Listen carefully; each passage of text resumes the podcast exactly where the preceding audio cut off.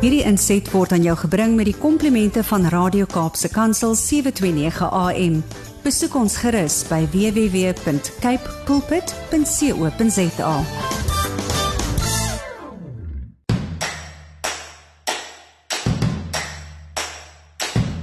Hartlike goeiemôre van my Willem van Jaarsveld, jou gasheer. Tussen 7 en 8 elke Saterdagoggend op die senders van Radio Kaapse Kansel, maar ook wêreldwyd op die internet. Uh ek sê vir jou baie welkom vanmôre by ons program. Dit is 'n uh, 'n uh, uh, mens kan sien die Saterdagoggend staan in die tekens van 'n herfs.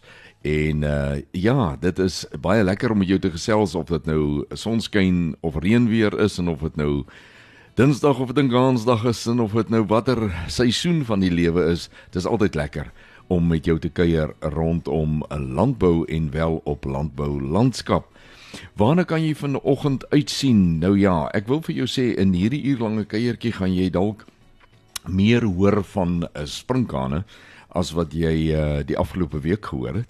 En dit is ook reg so. Uh dit is nodig dat ons kennis neem van hierdie tipe van goed in die landbouomgewing. Maar om 10 oor 7 kom saad vir die saaier aan die beurt en ons skrifgedeelte van môre is Johannes 5 vers 15. Uh, Johannes 15 vers 5 en die tema Jesus is die bron van my vrug. En dan in Kapstok uh het ons so 'n bietjie aanhef tot hierdie sprinkaan gedagte en dit is om 7:20 en in Huis en Hart wat om 7:30 begin gesels ons vanmôre uh, met meneer Christo van der Rede onder andere oor AgriSA se betrokkeheid by die bestryding van die uh, sprinkaanpla in ons land. En dan gesels ons ook so 'n bietjie oor 'n ding wat hy geskryf het oor die samestelling van die dieselprys en die Oekraïne oorlog wat 'n invloed daarop het, uh die hoë pryse het en sekere voorstelle wat hy gemaak het van Agri SA se kant af. En dan sluit ons af met stories van hoop vanoggend so 10 voor 8 en ons gesels vanmôre oor 'n inisiatief wat in landbou ontstaan het en uitgevoer word waar ons uh, sien dat die primêre produsent van lekker skaapchoppies uh, en die verbruiker daarvan bymekaar gebring word op 'n baie unieke manier. Daaroor gesels ons met meneer François Rousseau, die uitvoerende hoof van die landbouorganisasie SAI. So bly ingeskakel, hier kom 'n paar dinge vanmôre waarna jy behoort te luister. Landboulandskap word aan jou gebring vanmôre met die komplimente van Cape Pots varsprodukte mark en ek nooi jou graag om met ons te gesels deur middel van ons WhatsApp en Telegram nommer 0817291657 of stuur 'n SMS na 37988 en begin jou boodskap met die woord landbou. Ek wil baie graag van jou hoor. Wat hou jy van? Wat sal jy meer van wil hoor en dis meer? So ja, doen dit so asseblief en ons gesels net hierna bly ingeskakel. Ja hier op Landbou Landskap op Radio Kaapse Kansel wat uitsaai op 729 AM of MW of SW en dan natuurlik wêreldwyd op die internet probeer ons jou die verbruiker van landbouprodukte die luisteraar na ons programme 'n bietjie 'n ander hoek gee op die landboutoneel. Jy weet, uh, as 'n mens aan landbou dink, dan word jy baie maklik getref tussen die oë deur die ooraanbod van probleme en dis meer. Ja, daar is altyd as jy met die natuur werk, altyd uitdagings. Dit is nie so. Maar ons probeer ook om in om in hierdie program die balans te kry om vir jou te laat weet Ja, daar is uitdagings, maar daar's ook oplossings en die goue draad deur al die oplossings is die naam Jesus Christus, die verlosser, die saligmaker, ook die die bron van kennis. En ek hoop jy vind ook 'n bietjie daarvan in vanmôre se program. Bly ingeskakel net hierna is dit tyd vir saad vir die saaier. Jy luister na Landbou Landskap en dit het nou tyd geword vir saad vir die saaier en ons tema Jesus is die bron van my vrug. Nou Johannes 15 vers 5 is ons vers en dit lees vanmôre so. En Jesus is hier aan die woord. Hy sê: Ek is die wynstok, julle die lote wie in my bly en ek in hom hy dra veel vrug want sonder my kan julle niks doen nie. Baie baie gewigtige woorde. Nou elkeen van ons wat al met mense te doen gekry het en so 'n bietjie insig verkry het deur die jare in menswees sal weet en jy kan maar net na jouself ook kyk dan sal jy dit ook weet dat elkeen van ons het 'n diep gewortelde gesetelde behoefte aan erkenning aan daardie woord wat sê mooi so dankie wonderlik gedoen hou so aan dit is net so dat die mens wil vir sy vrug wat hy in sy lewe dink hy het, wil hy ook die woorde hoor van ander mense, 'n aanprysing om te sê ek het dit raak gesien. Dit het vir my iets beteken en baie dankie. Nou jy kan hierdie vrug uit jouself probeer dra en waarskynlik gaan jy nooit hierdie woorde hoor nie. Maar hier kom Jesus en hy sê dit is soos 'n wynstok en hy is die wynstok en julle is lote en elkeen wat 'n loot in hierdie wynstok is, kry sy vrug vanuit die sap wat deur hierdie wynstok vloei. En dit veroorsaak 'n vrug wat eintlik na Jesus terugverwys, maar wat vir jou wat die vrug dra, ook daardie voldoening gee van die gevoel van, "Jo, dis daarom eintlik lekker om sulke vrugte te dra." Maar die voorwaarde is wie in my bly en ek in hom dra veel vrug. Kom ons bid saam. Vader, ons kom na U toe in die naam van Jesus Christus, die naam bo elke naam. En ons erken vermôre dat alhoewel ons so graag wil vrug dra, Here dat ons baie keer op 'n syspoor gaan en dan wil ons vrug dra vanuit ons ervaring, vanuit ons eie vermoë. Maar ons gebed is vanmôre dat U die Here U Gees ons sal lei dat ons hierdie woorde wat ons gelees het in Johannes 15 sal ter harte neem en dat ons daarin ons ook sal uitleef. Dat ons in Jesus sal bly en hy in ons sodat ons veel vrug kan dra om in U koninkryk 'n verskil te maak. Dit bid ons in die naam van Jesus Christus, ons verlosser. Amen.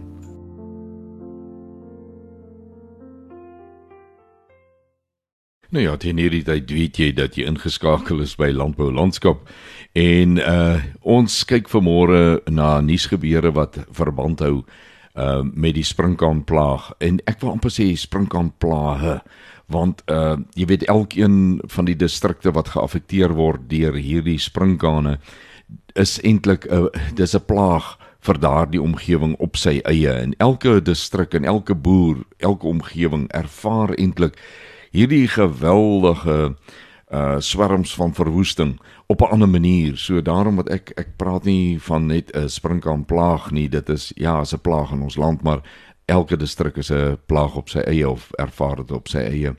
En as jy so 'n bietjie die laaste tyd rondgery het in ons land, veral deur die Karoo gedeeltes, die pragtige Karoo wat hierdie jaar besonder mooi is, dan sien jy hoe hierdie masjien van verwoesting deur daardie streke gaan. Ons uh gaan in ons volgende huis en hart gaan ons so 'n bietjie gesels oor hierdie saak en meer. Bly ingeskakel en luister gerus. Dit is tyd vir kapstok en vanmôre hang ons die sprinkane aan hierdie kapstok. Ek uh, blaai so 'n bietjie rond op landbou.com se webtuiste en daar kry ek ook sommer heel eerste die prominente ene wat my oog opval is gif versprang sprinkane glo amper op. Is 'n berig deur Susan Venter en ek lees graag vir u. Dit wil voorkom asof daar baie min gifreserwes oor is om sprinkane te bekamp, sê me Andrea Kamfer, risiko en rampbestuurder van Agri Suid-Afrika. Nou net interessant, ek het ook uh, 'n uh, opname wat ek later in die program sal speel waar ek met meneer Christo van der Rede van Agri Suid-Afrika gepraat het juis oor die rol van Agri Suid-Afrika in hierdie sprinkaan bestrydingspoging. So uh, bly ingeskakel hierdie storie het het nou nogal 'n uh, aanloop en 'n verloop later in ons program. Sy sê verder, volgens ons bronne is die laaste reserve van die 600 000 liter gif wat in Desember afgelaai is, nou amper op. Ons moedig alle dus strik sprinkaan beamptes aan om dringend kontak te maak met die departement van landbou of die georganiseerde landbou sodat ons kan bepaal waar daar nog gif oor is om te verseker dat dit so doeltreffend moontlik aangewend kan word. Daar is steeds 'n ontploffing van sprinkaan-uitbrekings, veral dele van die Oos-Kaap, Wes-Kaap en Noord-Kaap loop deur. Volgens meneer Willem Simington voorsitter van Agri SA se afdeling vir natuurlike hulpbronne is daar 'n sekere in sekere distrikte verskeie swerms wat so wat 100 nee ek jok dis toe 1000 hektaar of groter is. Nou eh, dis nogal een van die goed wat Christo van der Rede ook van gepraat het. So 'n swerm beslaan die oppervlakte van 1000 hektaar op 'n slag. Dis iets verskrikliks. Die hele suidoostelike deel van die Noord-Kaap is tans 'n groot probleem, veral plekke soos Prieska, Britstown en De Aar. In die Oos-Kaap is daar groot swerms by plekke soos Aberdeen, Willemore, Fullerton, Styterwil en Middelburg en in die Wes-Kaap by plekke soos Mariesburg, Beaufort Wes en Merwewil.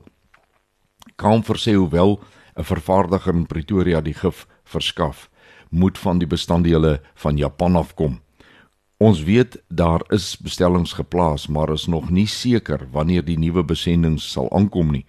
Dis ook nie duidelik of die departement al agterstallige betalings aan distriks sprinkaan beamptes gemaak het nie. Die hartseer verhaal van mense wat die werk doen en dan word dit deur staatsinstansies nie vergoed nie.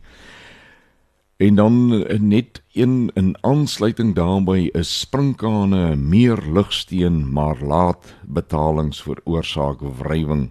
Nou Michelle van der Spuy skryf in hierdie en ek gaan dit nou net in kort saamvat dat daar is intussen uh, helikopters ook beskikbaar gestel om die vliegtye waar daar klagtes was dat die vliegtye te hoog vlieg ensovoorts en dat helikopters meer effektief sal wees. Daar is nou hierdie lugsteen is met helikopters aangevul en uh, ek ek lees so 'n uh, stukkie hier uit. Daar staan Helikopters is uiteindelik beskikbaar gestel om sprinkaanswerms in die Noord-Kaap te bestry, maar weens laat betalings oorweeg sommige distriks sprinkaanbeamptes en voormanne nou regstappe teen die departement van landbou, grondhervorming en landelike ontwikkeling.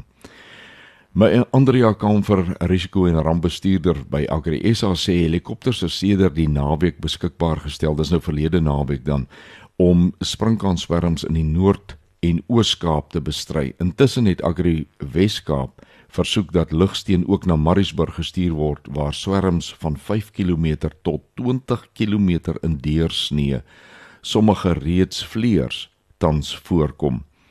Nou ek wil net hê dat die luisteraar dit moet reg verstaan. Daar is vliegtye beskikbaar, daar's 'n tekort aan uh, of kan 'n moontlike tekort wees aan die spuitstof wat gebruik moet word vanweë bestanddele wat dan nou nie betyds uh in ons land inkom nie want die betalings word nie betyds gedoen nie. En dan natuurlik die groot geveg op die grond die sprinkaan beamptes.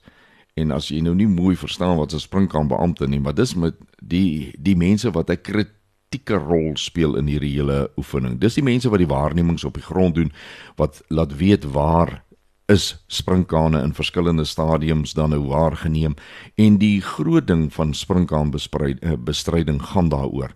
As jy vir hom in die voetgangerstadium, wanneer hy nog nie mobiel genoeg is nie of minder mobiel is want hy kan nie rondvlieg nie, dan bestry jy hom baie makliker, baie meer effektief. So dis belangrik dat hierdie beamptes sê waar is nuwe uitbroeiings, uh, nuwe voetgangers dat hulle daar in die kiem gesmoor kan word. En hierdie mense het nou 'n dispuut met hulle werkgewer. Uh want hulle word nie betaal nie. Dis so jammer. Dis so jammer dat dat 'n mens al meer dink het dit het maar tyd geword dat ons ons eie belange beskerm. Die staat se vermoë en se insig in hierdie ding is baie baie plekke so karig dat uh ons net moeilikheid daarmee kry. Nou ja, dit is die sprinkaan verhaal. Ehm um, ons gaan later in die program verder hieroor gesels.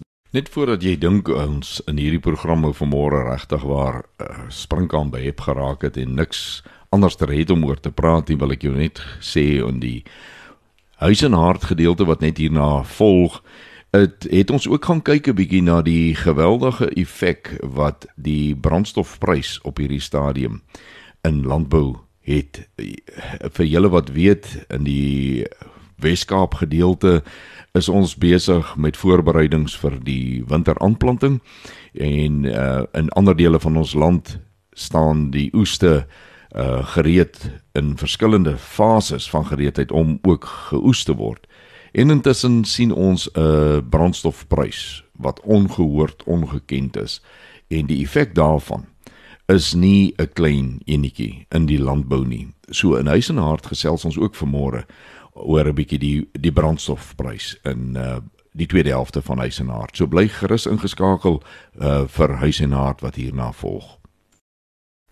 Jy luister na Landbou Landskap en uh, ons gesels vandag so 'n bietjie met meneer Christo van der Rede, die hoofuitvoerende direkteur van Agri Suid-Afrika. Goeiedag Christo.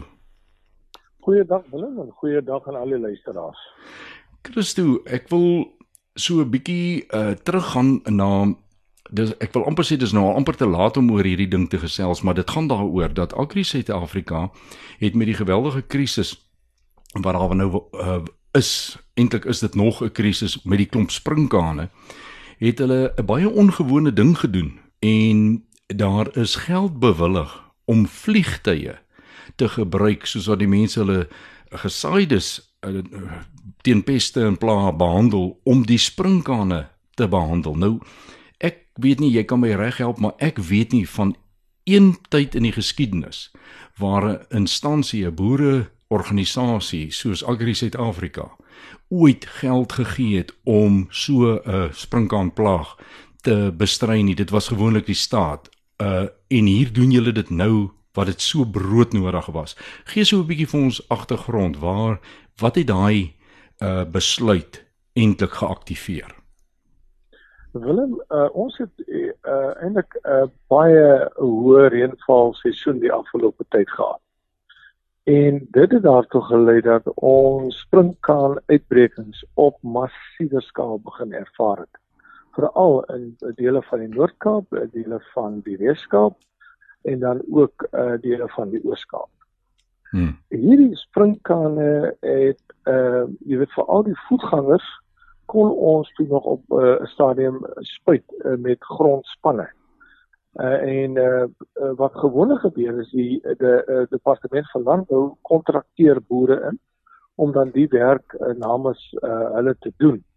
En as boere sien daar is 'n uh, uitbreking, uh, dan spuit hulle daai voetgangers voordat hulle uh, jy weet in die lug kom hmm. en dan groter skade kan aanrig. Hmm. Maar wat het intussen gebeur is is dat omdat die uitbrekings op groot skaal begin plaasvind en uh, daar nie eintlik baie beheer is op plase wat onbewoond is op hierdie stadium en dit kan as gevolg van dit nie gemonitor kan word nie. Het hierdie uh sprinkane nou of die sprinkaan swerms het begin algemeer. In mm. ander woorde, mm. dit het nou massiewe groot hulle sê van hierdie uh sprinkaan swerms trek oor uh 1000 hektaar en meer. Jeez. En dit is waarom ons besluit het kom ons uh vra die departement om 'n uh, vliegtuig in die lug te sit, helikopters in die lug te sit. Uh ongelukkig uh jy weet hierdie departement nie die tipe van geld uh wat nodig is om die ding op groot skaal te doen nie. En dit is hmm. waarom ons van ons kant af besluit het ons het 'n rampfonds.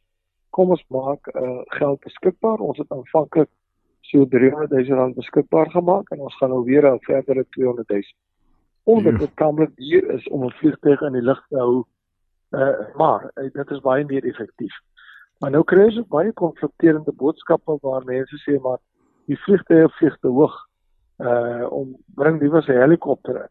Mm -hmm. Uh maar uh, dit is maar nou vir die kundiges om daai goed uit te sorteer.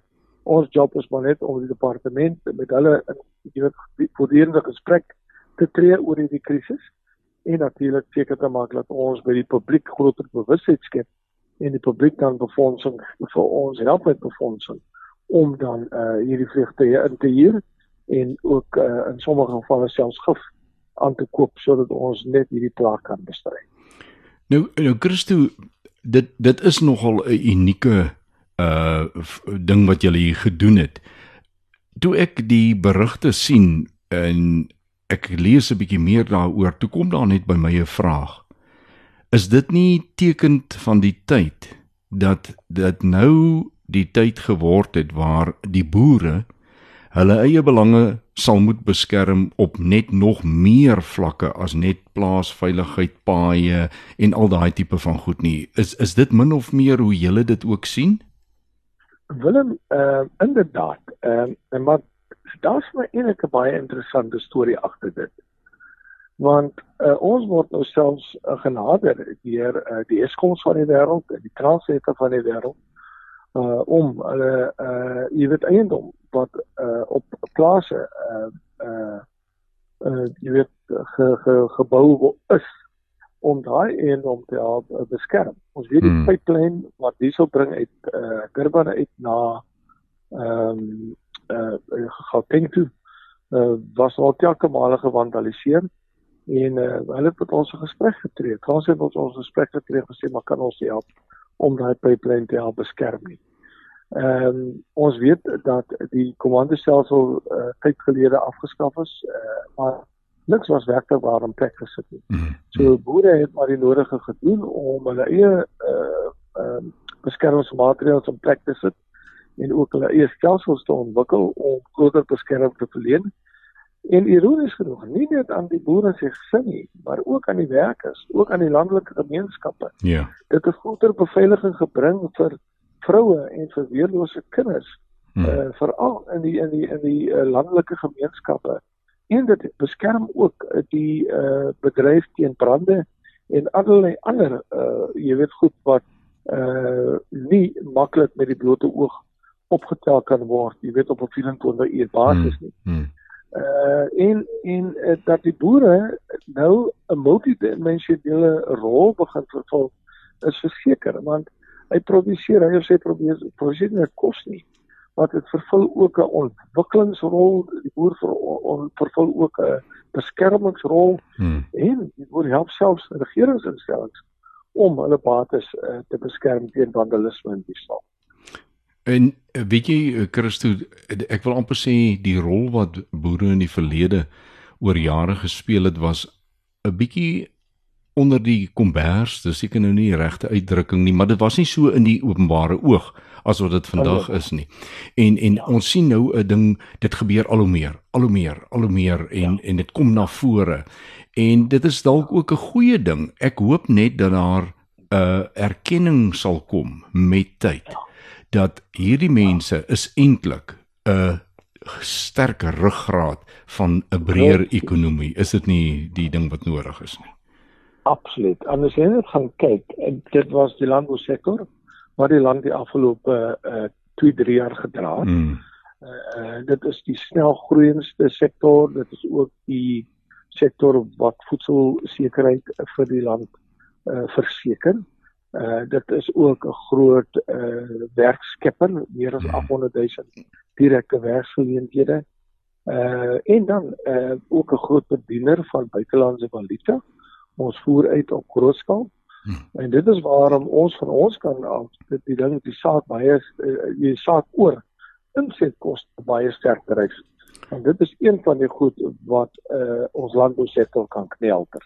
Nou ek wil graag uh, hier 'n kort breek maak uh, vir 'n bietjie musiek en dan wil ek met jou juis oor een van daardie insetkostes gesels en uh, dit gaan oor oor die dieselprys. Uh, bly ingeskakel, ek is net hierna terug, dan sit ons die gesprek met meneer Kirste van der Rede van Agri Suid-Afrika voort. Jy is steeds ingeskakel by Landbou Landskap en ons is besig met huis en hart. Die gesprek aan uh, word gevoer met meneer Christo van der Rede van Agri Suid-Afrika. Nou Christo, uh, in die in die vorige insetsel het ons gesels oor uh, jy het begin praat oor die koste van produksiemiddels. Nou jy het so 'n tydjie gelede 'n artikel geskryf uh oor sekere voorstelle wat jy gemaak het ten opsigte van die samestelling van die brandstofprys. Uh wil jy ons nie meer agtergrond gee wat was die aanloop tot daai artikel waar is dit gepubliseer en wat was jou hooftema wat jy daar gedryf het? Willem die die brandstofprys uh, uh het taamlik begin styg sedert verlede jaar. En uh, dit plaas die landboubedryf en ook alle ander ekonomiese sektore wat afhanklik is van brandstofverbruik geweldig onder druk. Hmm. Ek wil nie eens praat van die gewone verbruiker nie. Ja. Nou hierdie oorlog kom eintlik op 'n baie slegte tyd want die ekonomie het net sy kop begin optel en uh, die landbousektor ehm uh, jy weet dit ook ehm uh, redelik goed gevaar onder die omstandighede. Goeie groei getoon en 'n groot bydrae tot die binnelandse bruto produk uh, uh, bygedra. Hmm. Nou sit ons met 'n baie groot uitdaging. Uh vanweë hierdie oorlog in Oekraïne en Rusland vind ons nou dat die brandstofprys uh werklik wel besig is om onder ons uit te hardloop as ek dit nou so moet stel. Hmm. En daar selfs ekonome wat voorspel dat ons by die R40 'n liter een steeds dan gaan betaal. Jemel. Nou, dink jou uh uh, uh dink net aan die impak van so 'n stygings op uh die landboubedryf wat besig is om uh uh hulle oeste uh, jy weet vir al die sitrus ag die sagte vrugte oeste aftaal as ook ander uh verpligtinge het en dan ook in die wintergraad sien so dis baie besig om uh jy weet voor te berei uh landery voor te berei en dan wag daar natuurlik 'n baie groot uh milie oesseisoen hmm. in uh, uh soja oesseisoen uh, later hierdie jaar. En nou een van die oorsake is natuurlik die oorlog tussen Rusland en uh, Oekraïne en die Russe is natuurlik groot skappers van petroleum uh, aan die wêreld.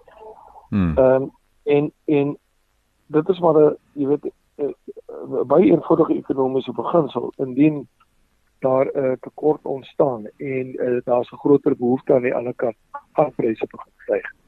Hmm. En uh, ons het dan 'n beroep op die regering gedoen om oorweging daaraan te skenk om die petroleumheffings tydelik op te skort. Petroleumheffings beslaan so wat uh, 35% van die uh, prys wat die verbruiker aan die einde van die dag by die uh, pomp uh, betaal. Hmm. Uh, en ons is van mening dat die regering dit is die enigste manier om op hierdie stadium verligting te bring. Vir die landbousektor, vir ander ekonomiese sektore en ook die verbruiker daar buite. Nou hierdie heffing word gebruik om baie in stand te hou, dit word ook gebruik om eh uh, die ehm uh, uh, pad eh uh, uh, verkeers eh uh, uh, organisasie op assosiasie eh uh, te befonds. En hierdie assosiasie is dan verantwoordelik vir die handhawing van wet en orde op ons paaie. Nou as ons kyk na die stand van ons paaie, uh in baie provinsiale paaie as ook uh jou sekondêre paaie, jou plaaspaaie, is in 'n verskriklike toestand. Uh ons sien ook uh dat wet en orde uh op baie paaie glad nie bestaan nie. Mm -hmm. Mense ry soos hulle wil, ons sien vreeslike ongelukke plaasvind. Dan vra mense self af maar waarvoor word hierdie geld dan aangewend? Hoekom word dit self nie aangewend vir die doel waarvoor dit bestem is? In Suid-Afrika, uh, jy weet, uh, plaas hierdie geweldige effens op ons petroleumpryse en ehm uh, terwyl ons buurlande eintlik uh, nie daai heffing het nie en daarom kan hulle hulle petroleum baie goedkoper verkoop as ons. So dit ehm uh, ons is van mening dat eh uh, ja, ons het absoluut begrip dit kan 'n geweldige impak hê. Ons praat hier van amper 30 tot 35 miljard rand uh, wat uh, die staat uh, jy weet kan en mag verloor. Maar ons is van mening dat uh, jy weet al skryf die staat net 'n gedeelte daarvan af sê dit vir 3 of 4 maande. Uh kan dit geweldig baie verligting bring en kan ook die risiko mitigeer wat ons in die gesag staar uh wat betref uh voedselsekerheid in die land. Jy sien Christo, uh, jy het nou nog verwys daarna dat die landbousektor speel 'n geweldige rol en veral die laaste 3 jaar het ons gesien dat as alle ander bedrywe dit nie kan doen nie, dan hou die landbou nog steeds aan om die ekonomie van ons land te dra. Nou in daardie lig is hierdie vir my 'n baie interessante voorstel en wil ek vir jou amper sê jy praat van 'n tydelike opheffing. Dit is nie vat dit weg vir tyd en ewigheid nie. Maar jy weet dit het ook in die assessering van die voorstel het dit my daarby gebring om te sê het ons nie dalk so traak my nie agtig geraak oor tyd dat ons weet as daar 'n begroting is dan gaan die brandstofheffing gaan opgaan en die ding het nou geeskaleer tot uh, ek wil amper sê drakoniese vlakke en 'n krisis soos hierdie ruk ons nou tot stilstand En kom 'n man soos Christo van der Rede en sê maar mense is dit nie tyd dat ons dit tydelik moet doen nie, maar by my kom die vraag op. Het dit nie tyd geword om te kyk na moet daar nie 'n 'n stadium kom waar hierdie heffings vervang word met ander die belasting moet van ander plekke afkom. As ons ekonomie sou groei soos wat hy behoort en kan en toegelaat word om dit te doen, dan het ons nie hierdie heffing nodig nie of mis ek nou 'n belangrike punt ergens?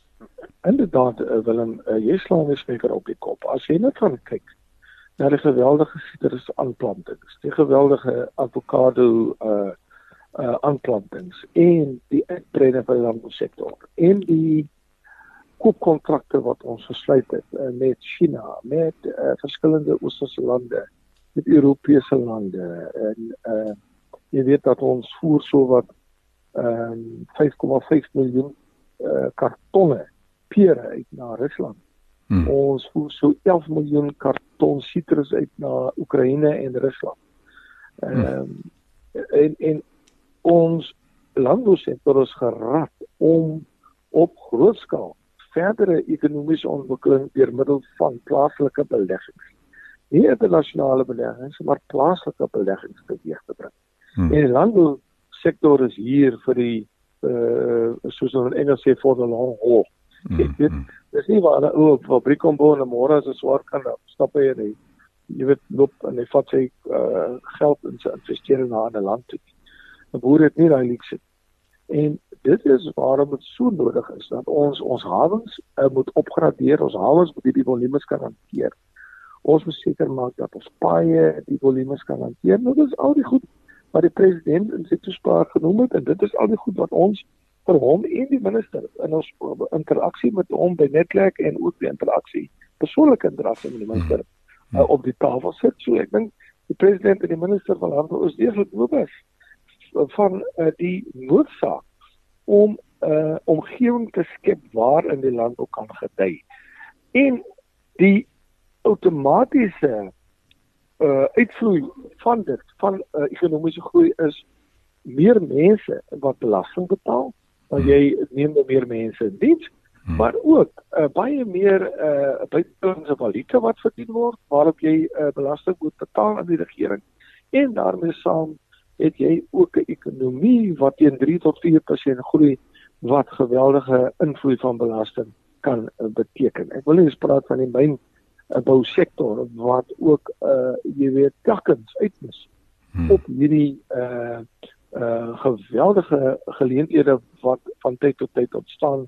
Hulle praat dit van die commodity boom as ek nou die Engelse woord hmm. moet hmm. gebruik. Maar wat uitmis as gevolg van die feit dat ons nie betyds die steenkool of die ystererts of wat ook al hierdie hawe kan kry na oorsese lande toe. Ja. Maar nou wat ons dan doen is ons skep dan hierdie kunsmatige goed jy weet om op te maak vir ons eie onbeholpenheid as ek dit sê mm, stel. Ja, is dit uh, en nou is dit as jy weet dit is so maklik. Kom ons verhoog die BTW byvoorbeeld. Mm. Soos 2 3 jaar gelede. Kom mm. ons uh, verhoog die aksiesbelasting op drank en sigarette en al die ander goed. Kom ons verhoog die uh belasting op uh byvoorbeeld of hef die brandstofheffings. Nou goed. Hierdie jaar uh hierdie minister van finansies besluit om dit nie te doen. Maar uh, wat ek probeer sê is is dat uh hierdie sagte tekens. Mm, mm, mm. Uh of hierdie is sagte tekens uh, wat aan die einde van die dag nie die probleem gaan oplos uh uh in terme van uh lae ekonomiese groei wat dan? Jy weet baie uh, lae vlakke van belasting inkomste tot gevolg het nie. Christo ek dink ons kan eintlik vreeslik lank oor hierdie ding gesels want daar's nog fasette soos misdaad wat ook afgelei word van swak indiensneming en en en. Maar baie baie dankie vir jou tyd. Ehm um, ek het jou gekry op die lughawe voordat jy gevlieg het, het ek jou gelukkig kon bel en ek kom met jou gesels. Dankie dat jy altyd bereid is om aan hierdie program deel te neem en baie dankie vir die werk wat jy doen in vir Agri SA se rol in die landbou en die geheel. Ons wens julle alle sterkte toe. Baie dankie Willem en ook baie seën aan jou luisteraars.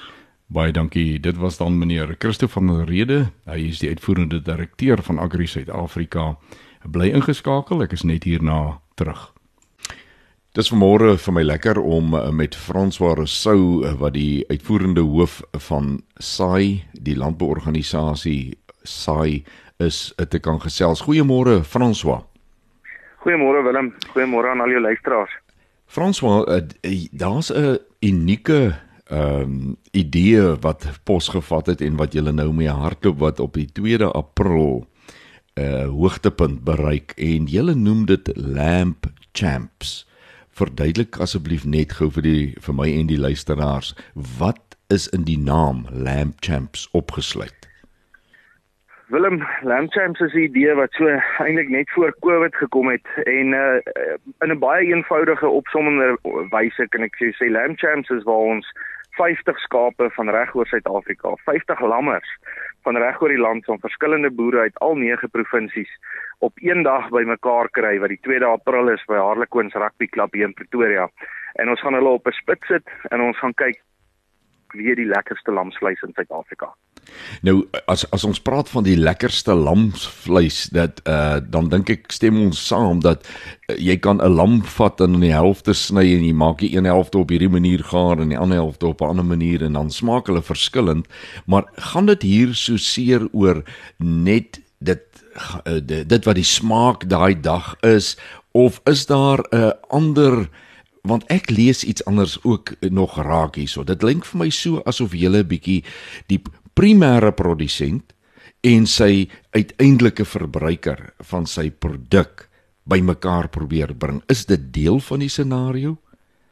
Ja, kyk ek ek wil net eers die eerste vraag van die eerste gedeelte van jou vraag antwoord want dit is 'n baie goeie vraag. Dis iets wat jy weet wat ons wat wat as 'n mens nou 'n bietjie in diepte gaan dink, uh, raak dit baie tegnies, maar hmm. ons het juins gesê op daai dag is daar 50 um mense van van 'n spitmaatskappy wat hierdie lammers gaan braai. So die boere wat inskryf hoef nie self te braai nie. Daar gaan mense wees wat dit almal op een manier braai, net sout en peper byvoeg en dan het ons 10 um paneellede uh, of of judges wat hmm. wat die wat die ding gaan beoordeel en hierdie beoordelaars gaan dan op 'n uh, hulle manier dis almal gekwalifiseerde chefs hulle gaan dan op hulle manier het, het hulle reeds se kriteria saamgestel gaan hulle dan hierdie hierdie uh, lammers beoordeel.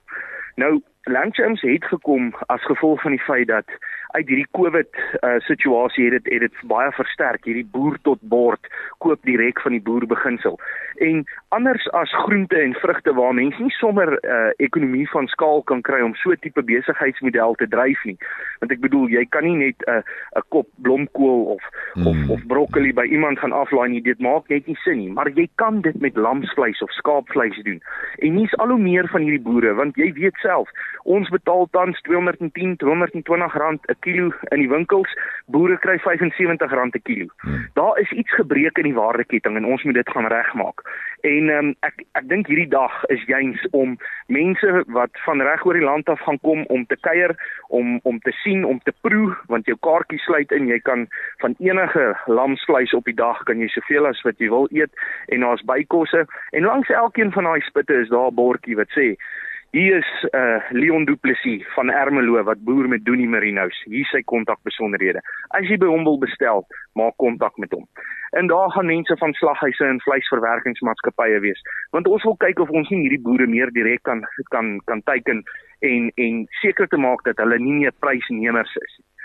Dan is daar ook um hierdie ander ding wat ons, jy weet, ons het al van die sedert die stigting van Saaien uh Februarie 2019 het ons droogte opgedoen.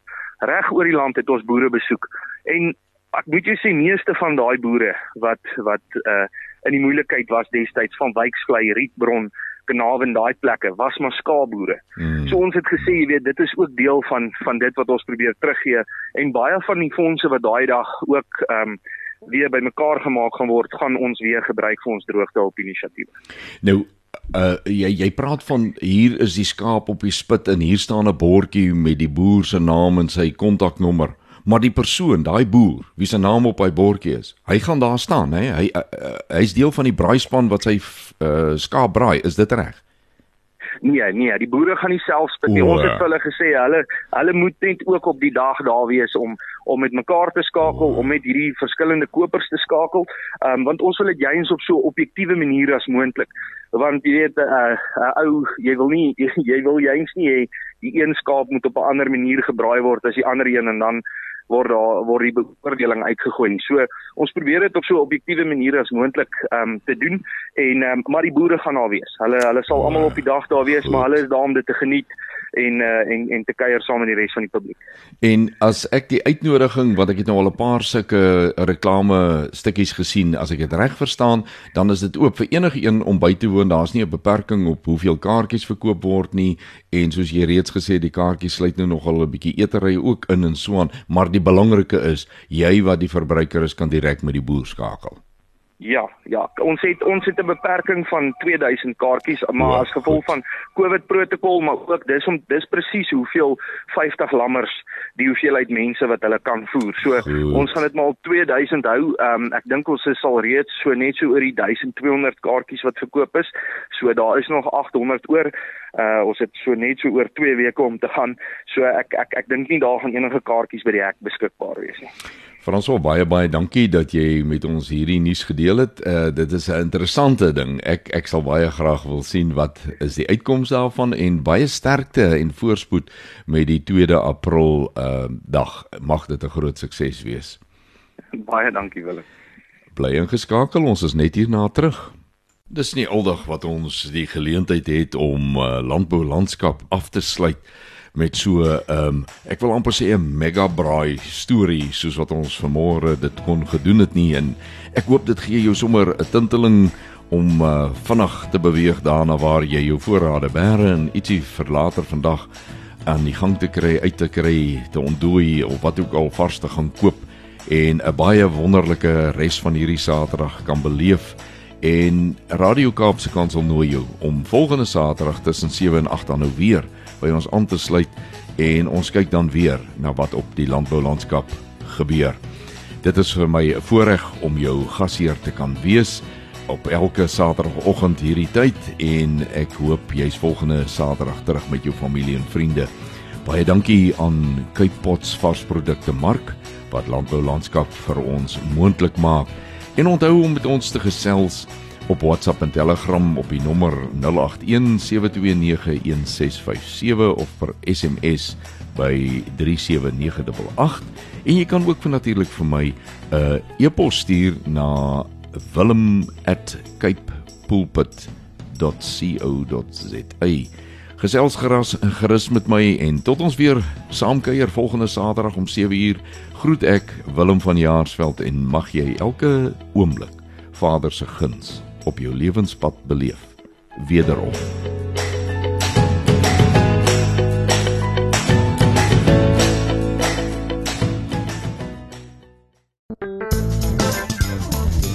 Hierdie inset was aan jou gebring met die komplimente van Radio Kaapse Kansel 729 AM. Besoek ons gerus by www.cape pulpit.co.za.